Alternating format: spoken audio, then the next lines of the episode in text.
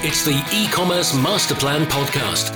Here to help you solve your marketing problems and grow your e-commerce business.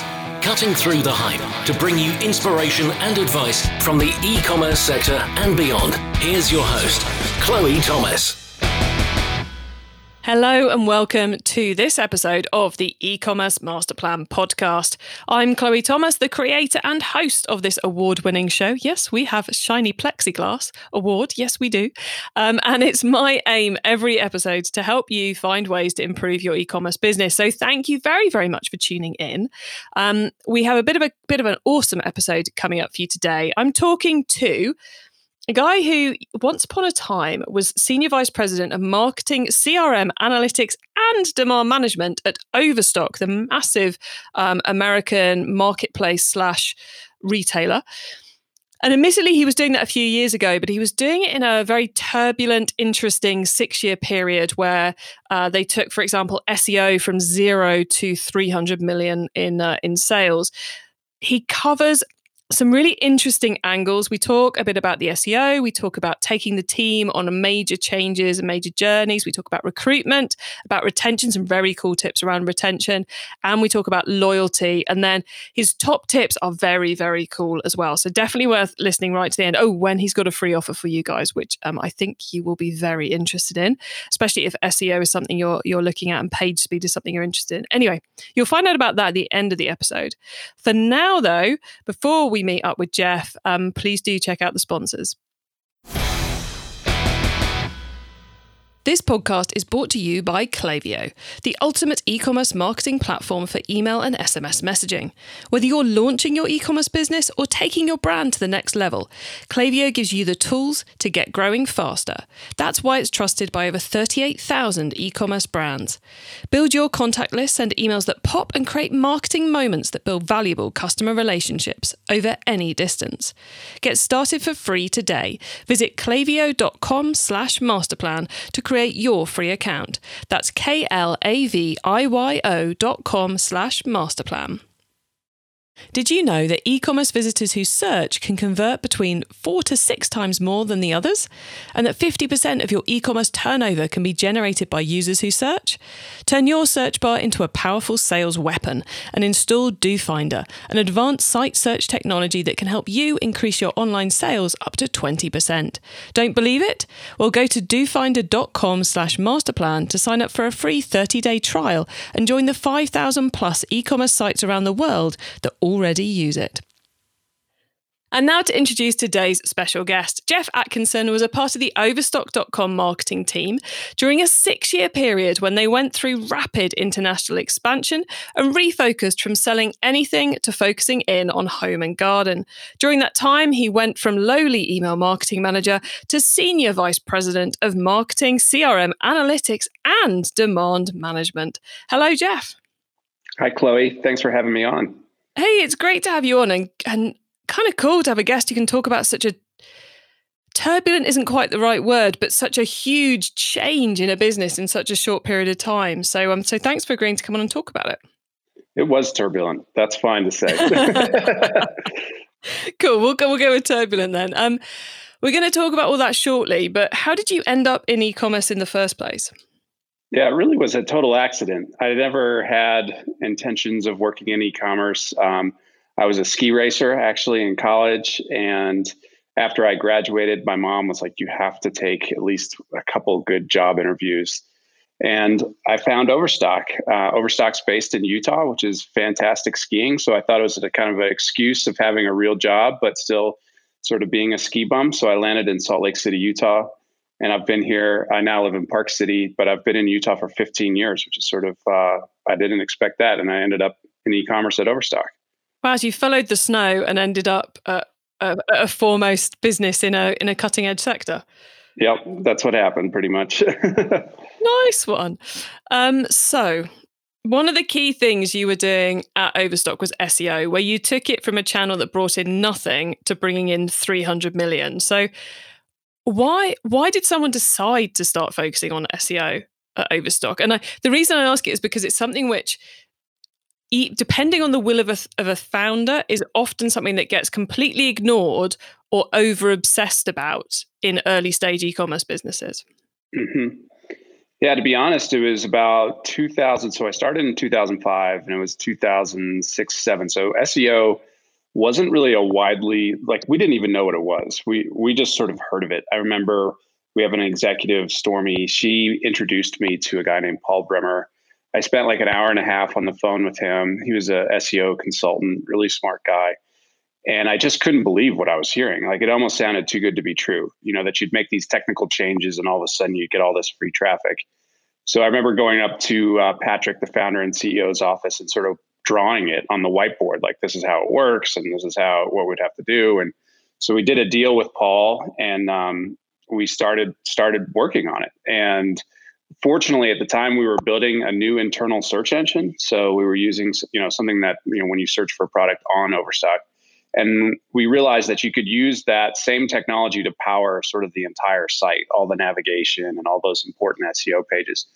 So, in one fell swoop, we got to sort of technically overhaul the entire site, especially the pages that really mattered from an SEO perspective. So, uh, that was a just good timing, and and things started to ramp really quickly. And when things start ramping really quickly, you know, resources get behind it, and people, you know, want to want it to succeed. So that's sort of how it got got started and we we figured out you know that SEO was really important. And back then, you said that you know resources start to get thrown behind it, which which in e-commerce and especially in SEO means both money and people. So back then, as you said, it was kind of new to you how, this this crazy SEO thing. How did you find people to man the team? Yeah, you know, at first we really we really didn't. We we had we did this enormous amount of knowledge transfer. Um, Paul would he lived in San Diego, but he spent almost full time uh, in Salt Lake for over a year. Uh, so I had a, a, small team working on SEO that he was educating. We sent everybody that worked on SEO to Bruce Clay out in California. He has a great SEO academy that they all get these certificates. So it was really a we didn't hire other than Paul. We really didn't hire any SEO experts we just internally ramped the knowledge really fast um, as quickly as we could and we were also learning as we went you know we were actually building stuff. So we learned what would work and what wouldn't. And i think that's sort of the best education you can get is actually being on the front lines like making active changes and seeing if it takes off or it doesn't. Um, instead of just sort of theoretical seo we were actually implementing things all the time and of course, SEO, especially when you're doing kind of the technical side of it, you need a knowledge of what else is going on in the business to make it successful anyway. So I guess educating the exist members of the existing team gave you a bit of a fast track there in some ways because they already knew the business. Yeah, and even down to like buyers and uh, different departments in the company because the revenue was ramping. Like buyers would take an interest in SEO. I remember buyers hiring copywriters to write you know better descriptions and information on their category pages because it was this rocket ship and they wanted to get as much of the revenue as they could. So it became with that type of success you just get almost everybody in the company really pushing behind it and everyone's knowledge jumped and and we you know that that was sort of a perfect storm. It doesn't happen very often that you you get those types of resources. I mean, one point we had over 40 people working on SEO, and I think half of them were developers. So it's pretty rare. It's a pretty rare situation, but it's a, it's a great story because it ended up, you know, that sort of ROI of 300 million dollars is sort of uh, a no brainer. So it, it was a it was a great ride. I love the fact you're saying about you managed to get the buyers inspired, so they'd spend more on copywriting to get you the right the right content, which amu- makes me giggle internally because back I guess kind of early 2000s, I was working in a retailer who was a catalog retailer. So all this great copy would be written for every product, and then it would get cut to two lines to fit in the catalog and lost. you know, we spent like oh, months no. trying to trying to work out how we could get what how we could build a system which meant this copy didn't get lost, and we never solved it because the manpower wasn't there to get out. It was it was a nightmare. So yeah, quite slightly jealous that you got the buying team fully bought in to expanded copy. Mm-hmm. It was unique, you know. It's, it's sort of a unique, and we were purely online. You know, the other thing was a lot of these other big retailers, especially competing in the home and garden categories, were very much like your situation. You know, your uh, Walmart's and your J.C. Penney and Macy's, like they were all still just mainly selling. You know, they were dabbling in online, but they couldn't move as quickly as we could because they were just such big organizations, and they ran into a lot of the problems that you're describing. Um, and we could just do whatever we wanted, and so that's how we kind of took over that category. Nice. And would you say that that that level of SEO focus kind of changed the entire company? Because it's it seems seems like it got into everything and changed everyone's approach, which is is phenomenal, really, to think of one marketing method doing that. It did. There were a few sort of marketing or analytics initiatives that did change the company. SEO was one. The example with SEO. So when I got to Overstock, they were known really as like a uh, jewelry and watches, electronics, uh, DVDs and books, things like that. And when I left, they were really thought it was a home and garden company. I mean, we did sell all that other stuff, but the majority of the the revenue, especially the profits, were coming through stuff like bedding, mattresses, furniture, um, and that was really driven by SEO because the, what we did was we would have these SEO analysts that would do a bunch of keyword research, and we they figured out essentially what I just described, which was there was a ton of volume, a lot of search volume around furniture, bedding, you know, memory foam mattresses, stuff like that. Very high margin, high price point items, but the competition was just really low compared to electronics, where Amazon was playing and eBay was playing. It was just like really brutal. If we got into these other categories, then we would just dominate. So we built out supply chains and we figured out sort of the buying side and could really, you know, at the time, your crate and barrels and these other furniture companies were just charging so much that we just said, well, we'll just take, you know, 30 to 40% margin. Like that's that's awesome for us. And so we were selling the same quality of product at like less than half the price. And so it was a great storm of like we would get these search rankings, but we also had the product to back it up. And that's how the company kind of shifted into this home and garden category because of keyword research, which is uh, I think I describe that a lot to our customers about how it's much easier to satisfy demand that's already out there than it is to sort of take a product idea and sort of try to stuff it down people's throats. And that's really all we did was we just found that there was an enormous amount of demand online for furniture and home and garden, and we built out a supply chain and a SEO strategy to satisfy it. And whoosh, there it went. Yes, it's kind of cool, isn't it? It's it's the sort of thing if you were a, a buyer or a merchandiser or you know the senior team in industry and someone comes and goes there's all these customers stood just outside the front door who i can get in the door but we currently can't sell them anything so do you fancy finding some product it's we we hear a lot about small companies identifying kind of that kind of scenario and creating a business around it but it's not often we hear of a of a large or an existing business doing that total pivot mm-hmm. Yeah, and it's it was a it started as a series of little small pivots, and then we realized the power of it. I think Amazon and eBay, just the nature of eBay, lends itself to this sort of demand fulfillment. Amazon had really figured it out. Like they had they had analysts that used search volume to to figure out demand and build categories, and and we had our own way of figuring it out that ended up being very effective and yeah, it's incredibly powerful. You know, I think about it a lot now with my own company, Huckabuy, and how what is the search volume out there and how can we sort of satisfy that demand? Um, it's just a great lesson in business, I think, to to sort of go where the people are. and there's data out there, thanks to Google, uh, about where the people are, what they want, and um, and fulfilling that demand versus just inventing sort of something. And you mentioned jewelry as being one of the earlier categories. And I think jewelry is one of those examples of somewhere where even if there is the demand, it's hard to get in front of them because the, and to a large part, the internet works on words. And it's very hard to put the right piece of jewelry in front of the right person based on words.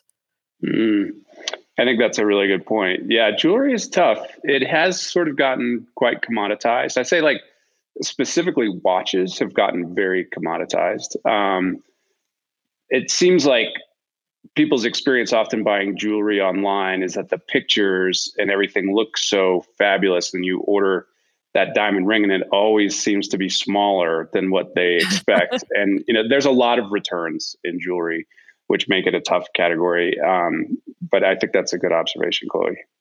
Yeah i i worked on a jewelry business a while back and and it was it, we could buy traffic quite easily. We could get traffic quite easily but getting it to convert was really difficult because one person's silver jewelry it, it, you know what does that even mean? You know one person is searching silver jewelry and they want to spend thousands on a ring and another person's searching silver jewelry and they want to spend 10 quid on a necklace. Right. And it's yeah just so difficult and even if you kind of niche it down into amber or a gemstone and a you know silver amber pendant that's still a hugely diverse range which you're not you just cannot get to with with keywords so um yeah, whenever anyone mentions jewelry and search, I'm like, yeah, I, I get, I get why you weren't selling that.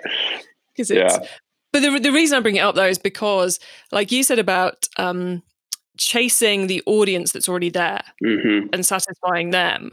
Often there are products which is just really hard to do online because you can't find the audience even if they exist. Yeah, I think that's true. What's interesting though is some of these categories, like mattresses, are a great example. You would think that, and I'm guilty of this as well, but it is a purchase that you're on for you know a third of your existence, and yet people feel totally comfortable just ordering a mattress online. And if you look at all the mattresses here in the states, there's like got to be a dozen startups that are sold, and they're funded through the roof. And um, for some reason, and for Overstock, it was a major, major category. I remember we ranked number one for mattress and memory foam mattress and all these great keywords. Um, people are totally comfortable buying a mattress online and not trying any mattresses. So I'm not saying that it's like you can. people are just not totally rational. I guess you know they they make the if the packaging looks great and the advertising's great. Like Leesa mattress is incredibly successful here in the states. You can people will make sort of irrational decisions around some of these things. Like I didn't. I can't say I had the same problem with jewelry. I was amazed at how much jewelry we sold at Overstock, and our conversion rates were actually pretty good, especially um, sort of engagement, sort of standardized product, I think made it easier. And we've spent a lot of money too on, and it's amazing how this has developed, but on imagery and video and um, just how well you could make a product page almost be similar to an in-store buying experience. Um, I know there's jewelry uh, sites now that'll actually, you know, you take a picture of your hand and you can actually try things on, you get perspective. So I do think those investments have come a long way to make people feel more comfortable buying online. And you know that's just going to keep ramping and ramping and ramping. Um, so that's been interesting to see. And now with COVID, you know, everyone's almost forced to buy online. And I don't think that behavior is going to immediately just swap back um, after it's over. I think we're going to sort of have learned this behavior over a year and just feel more comfortable with it if you were buying in stores a ton before, you're now forced to buy online, and you're probably much more comfortable buying online after this year. Um, it's kind of forced people to to take that first step, and they're going, "Oh, actually, this is quite handy." And you know, if you think kind of the two big barriers to, I would assume for people for doing more more more shopping online is number one, feeling comfortable buying online. Well they've been forced to do that so that's kind of been dealt with. And the other one is how you is the delivery process. Will i be in for the package? And the huge move to working from home. Well everyone's in. Always yeah, in. home all the time yeah. We're here. We're here all day. So um so yeah i think i think it's going to be very interesting to see what happens happens next year and post pandemic whenever that happens but i don't think we're going to see that much moving back but but rather than us extrapolate against the future um we've talked about you know there being a, a, huge growth in the SEO from zero to 300 million. Uh, we talked about it, was a, it was a turbulent six years. I think when there's that much growth, the the marketing kind of it's difficult but you know you find your way. The products uh, you know finding the right products and, and streamline those processes is difficult but you find the right way. One of the things which which companies often fall over on is the hiring process and the bringing the team along along on a journey which is changing so quickly and also when new people are coming in with new responsibilities it, it's not something which humans naturally thrive on. So how how over those you know because at one point i think you were marketing chief of staff so you clearly had quite a bit of responsibility around the team area. How did you keep them together and bring in the new people successfully? Yeah there was a challenge. Um, hiring was a really important investment. You know, is if you're part of a company growing that fast and you're a leader, at some point, almost like half your time is dedicated to hiring. You're just doing it all the time, and your own job responsibilities kind of as the company gets bigger, your responsibilities almost like shrink, but because you're delegating a lot more. Um, so hiring really high level talent was critical. We found a few like interesting pipelines for us hiring, um, particularly in, in, marketing. We had uh, a bunch of students coming out of the statistics program at BYU, Masters in Statistics, which is just a very you know random but very math intelligent. Statistics ends up being this phenomenal background for sort of like e-commerce analytics and they almost would we'd have a training program and it was amazing how we had a really good training program across all of our different channels. And it would be amazing how much you know someone right out of college could join overstock and in six months you know their their worth to the marketplace would be you know they go from almost zero to being worth like 120 grand a month a, a year in six months. And it got that was hard because they would get so much knowledge so quickly that then they were a flight risk. You know, they were they could make more somewhere else, and people wanted to poach out of us because we had one of the few e-commerce true training programs that was cutting edge, forward thinking. You know, was on on top of it, and so that became a challenge. So I think we would look for sort of raw intelligence over not. We rather re- train someone from zero than retrain someone. So we didn't ever look for real e-commerce experts or SEO experts. We liked the, the sort of uh, horsepower mentally, and then um, to get them in our training program, give them three to six months, and then usually they were you know just awesome at that point. So we kind of went about it a bit different, but that really really worked for us. Um, was finding just smart smart people and training them the way we wanted them to to operate, and then they could really flourish within Overstock. And you mentioned about them becoming a flight risk. Any tips around dealing with that? Because that's that's a t- you know. Do you, I guess what I'm trying to say is, do you go down the our culture's so cool you don't want to leave route, or do you go around go down the handcuffs route of you know very long clauses, the, you know exit clauses and all that kind of stuff? Yeah, the golden handcuffs definitely work um, for your really talented people. The other is just seeing a career path. Um, and that can be in leadership but it also one of the big change one of the big shifts that we made and it came through a bunch of sort of research it comes through actually from like the pharmaceutical industry is that you can achieve a path of career success without getting into management with the same sort of esteem among your colleagues and same sort of like social reverence as you know becoming a vice president or whatever.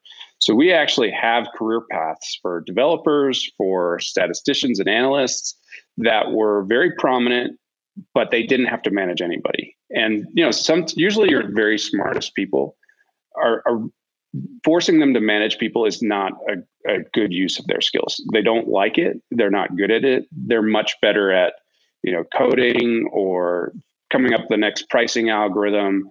And so we had these sort of different career tracks. But I think the most effective thing is for people to be able to say, it's a meritocracy. And if I do really well at my job, I know the next steps to get more money, to get a better title.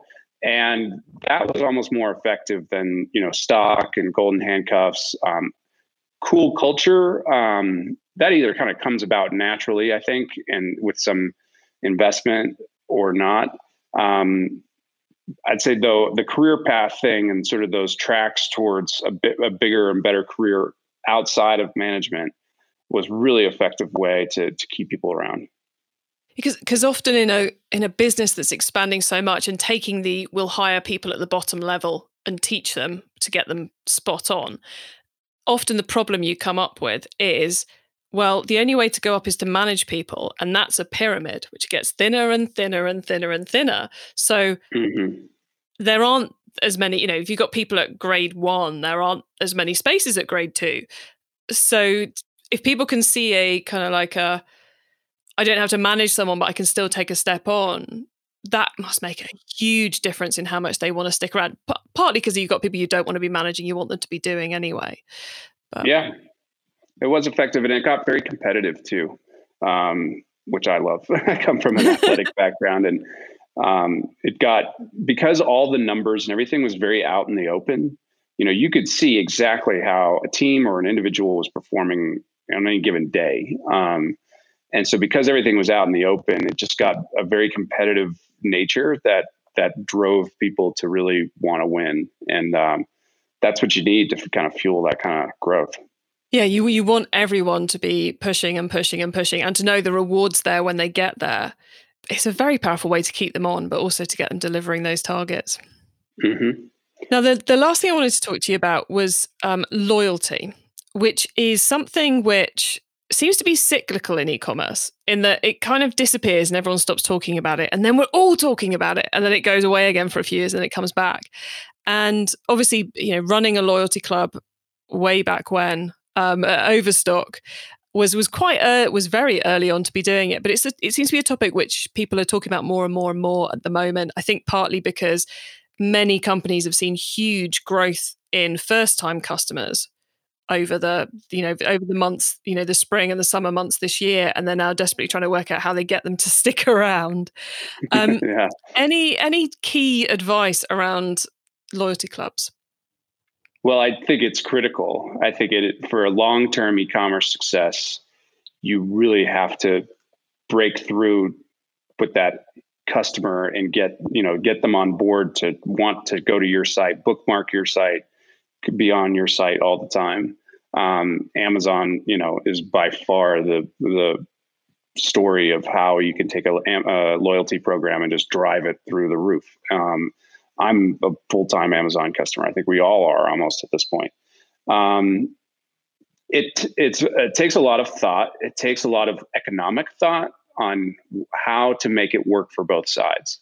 So anybody can like sort of say, yeah, we'll give like free shipping on everything and a big discount, and then you have your loyalty, your most loyal customers like costing you money. Um, they get a great deal, and you do not. Now, if you've got like unlimited resources like Amazon has for years, that's almost what they did. They ran the loyalty program almost into the red, but they got so many customers on board with it that they broke through, and now you know the economics of their business totally makes sense.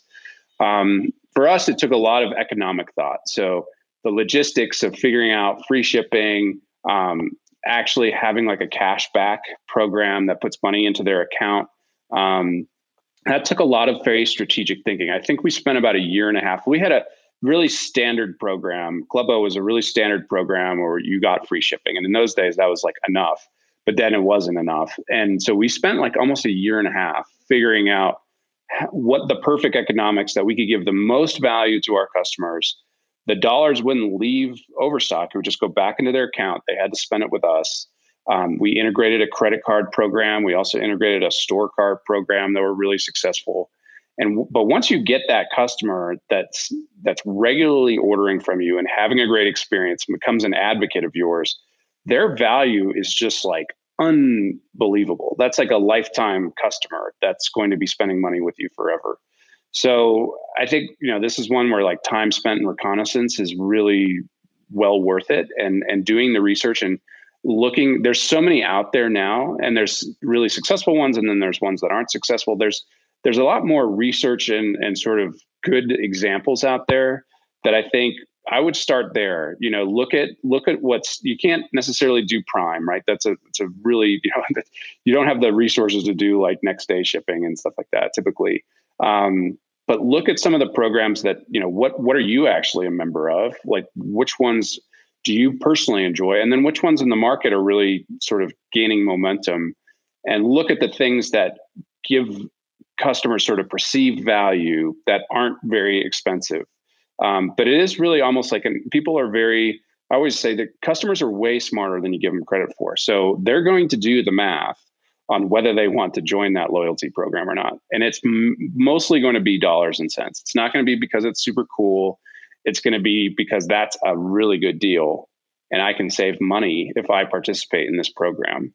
Um, and so that's, I think that time looking at other examples and thinking about the real, is it a compelling enough event for someone to join um, and actually use it? That is time really well spent trying to figure out what your loyalty program should be. Overarching though, you have to do it. It's just so important for long term success. E-commerce Master Plan is supported by some of the greatest companies in the e-commerce sector. Here's a reminder of who they are. It's safe to say that most of us have been doing more shopping online lately. And if you're an e commerce brand, that means you might be seeing more first time customers. But once they've made that first purchase, how do you keep them coming back? Well, that's what Klaviyo is for. Klaviyo is the ultimate email and SMS marketing platform for e commerce brands. It gives you the tools to build your contact list, send memorable emails, automate key messages, and more. Way, way more. Whether you're launching a new business or taking your brand to the next level, Klaviyo can help you get growing faster. And it's free to get started. Visit klaviyo.com slash masterplan to create your free account. That's K-L-A-V-I-Y-O dot com slash masterplan. On average, 15% of searches on online shops return zero results, but only 1.3% of searches made through Doofinder are not returning results. Knowing that, what are you waiting for? Get your Doofinder 30 day free trial and start offering a better search experience. It can be implemented on all e commerce platforms such as Shopify, WooCommerce, EKM, Visualsoft. Neil Patel includes Doofinder among the most powerful tools to increase e commerce sales. Don't hesitate and go to doofinder.com slash masterplan to install it in only five minutes without coding. It's time for the top tips round. Okay, I love this section because it gives me and our listeners some really quick ideas for taking our businesses to the next level. So, Geoff, you ready for the top tips? I'm ready. Cool. Here we go then. The book top tip. If everyone listening to this podcast agreed to take Friday off and read a book to make their business better, which book would you recommend? Yeah, I'm I'm not a great big reader, so this isn't the um, but we actually have a book club going on at Huckabuy right now, and there's a book called The Challenger Customer, and I found it to be incredible. We just hired a new VP, and and he has this book that he's used for uh, the last three years at his previous company, The Challenger Customer. It's a little bit around, more around like it's a sales book, but it's very heavy in marketing. It sort of shows the blurred lines, but it it talks a lot about how customers act today, and which is so much different than how they acted, um, you know, even three years ago. So it's a very sort of cutting edge book about how customers behave and how they actually buy today. So that's that's one that I'd recommend, especially if you're in. Um, well, if you if you have a high price point sale, I think it's an important book. Cool. And you mentioned there that you have a Huckabuy book club. I'm assuming that's a, like an internal team thing where you all read the same book and then discuss. Is that would I be right? Yeah, it started as just um, within sales and and marketing, but now and it's still that like that's the focus of the book is sales and marketing. But anyone can participate, and it's amazing how. So we actually had it last night, and it's amazing how when you you all are reading a book that's really smart, and you're not specifically talking about Huckabuy, but Huckabuy naturally gets brought into it how many so it's almost like gives you this this excuse to sort of think and talk about huckabuy in a very uh, smart and intelligent manner. It, the ideas that are coming out of this book club are just like amazing. Uh, we've only been doing it for two weeks now. We've had two awesome meetings. Um, so yeah so far so good. I, I, I think we'll keep this going. Oh, cool. It sounds like a great way to, uh, you know, whilst everyone's working from home and, and getting used to being a bit distant, it sounds like a great way to create a bit of kind of team culture and team connectiveness that's not directly related to day to day work. Yeah. And we just do a chapter at a time. So it's not like you have, it's a chapter a week. So everybody can kind of handle that, you know, 15 to 20 pages. And, um, you know, you underline the stuff that you think is important and it gives you a, a great sort of everybody gets exposure to each other, and you can kind of you know you learn about wow that employee like had some really deep insights about that they're really smart um, so yeah it's just a cool a cool moment for everybody kind of get together Oh, I love it. A little, bonus tip there for everyone uh, everyone yeah. listening. Yeah, my uh, dumbed down uh, book recommendation is a book club instead of a book. I don't read a ton, so there's nothing dumbed down about that at all. I think that's a great idea.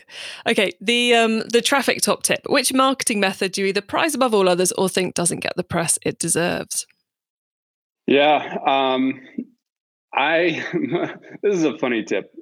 I am sh- totally shameless when it comes to discounting. Everybody like says, "Oh, discounting is going to affect the brand," and I just all the research and all the stuff that we learned at Overstock is just the opposite. That heavy discounting is extremely powerful, and coupons are extremely powerful.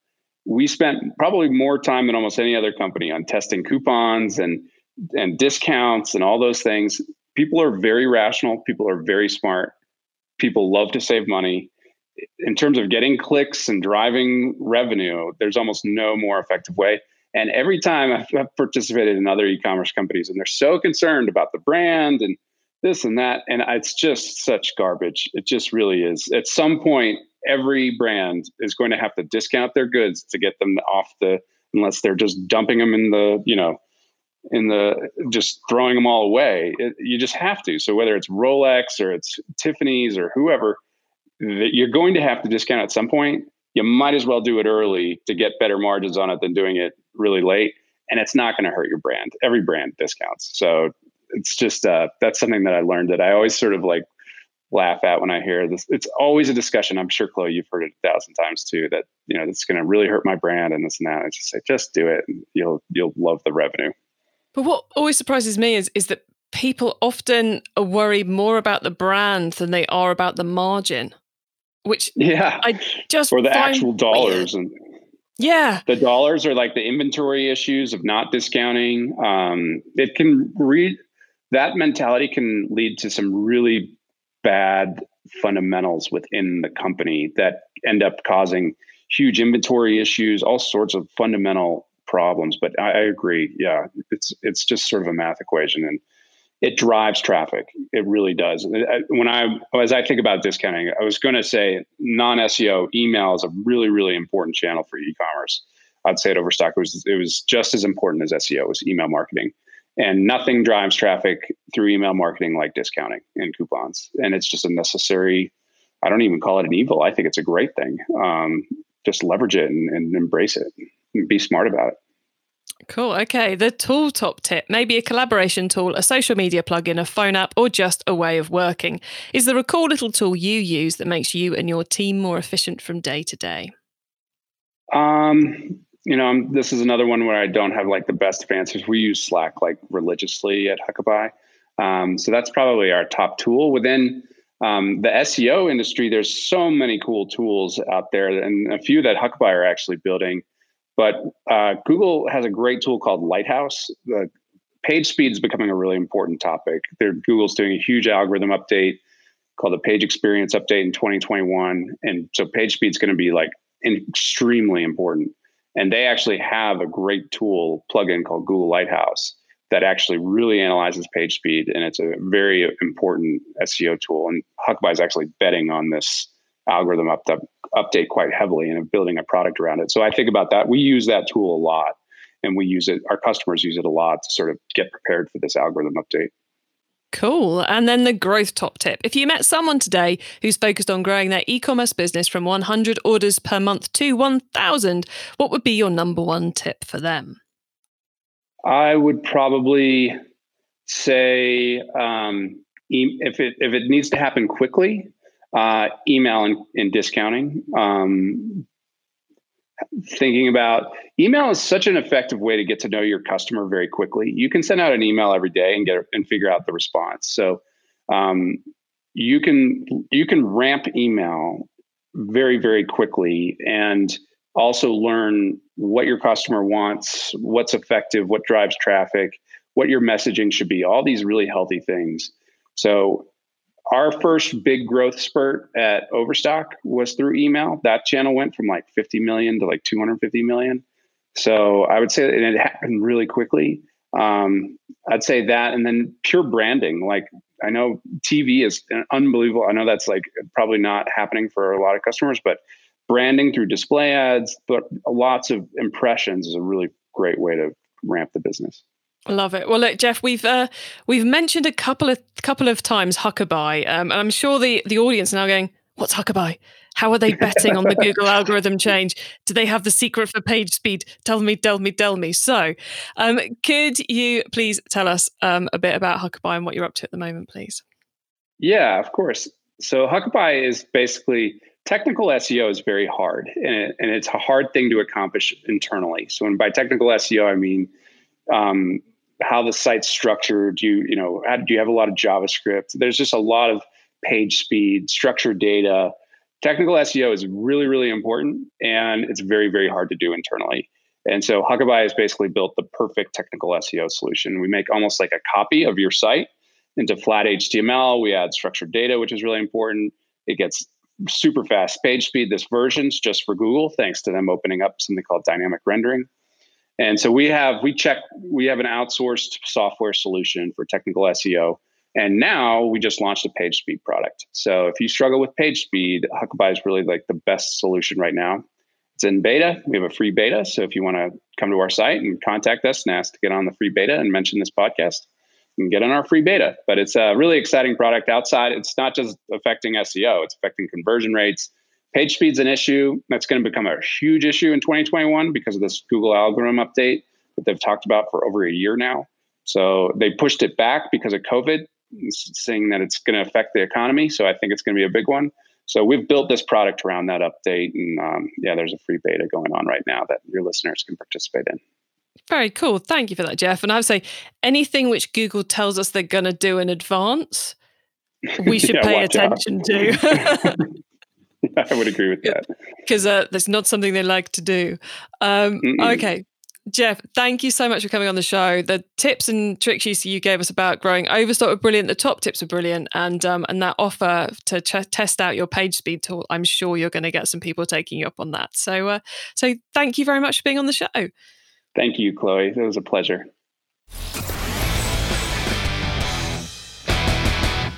So much good insight there from Geoff. We had about how he was getting the whole team ramping up that SEO to take them from zero to $300 million in SEO uh, sales.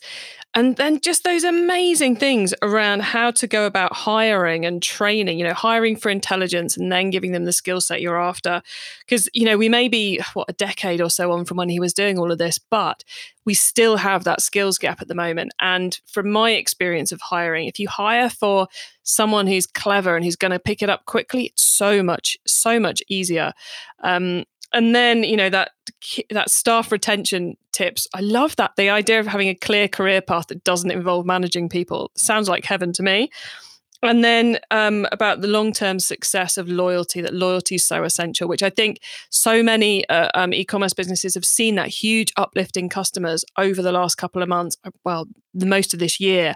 The key right now for me i think the key in q4 is finding ways to keep them to get those people who bought from you in the summer to buy again for christmas and then to make sure they stick around with you going into 2021 and beyond. So i, I hope you found that a useful session. You can get your hands on the notes from today's show, including the tops tips, links, details of that great free offer that Geoff mentioned, um, by heading to ecommercemasterplan.com forward slash podcast. And there you can also add yourself to our email list so you won't miss out on any of the other things I share in the email lists to help you improve your business. Now, if you liked hearing Geoff say a few things about SEO and you're intrigued about what he said Huckabuy are up to, then I had Geoff on the Keep Optimizing podcast earlier this year, episode number eight, where we talked exclusively about the latest tips and tricks in SEO, including that big page speed dynamic rendering opportunity. So um, go and have a listen to Keep Optimizing podcast, episode eight, if you want some more on that. Well, guys, thank you so much for tuning in to this episode of the e-commerce master plan podcast. It's so cool to see so many of you tuning in week after week. I really do appreciate it. Because the reason I bring you a new interview every week is because I want to inspire and help as many e commerce business owners as possible to succeed and thrive with their businesses.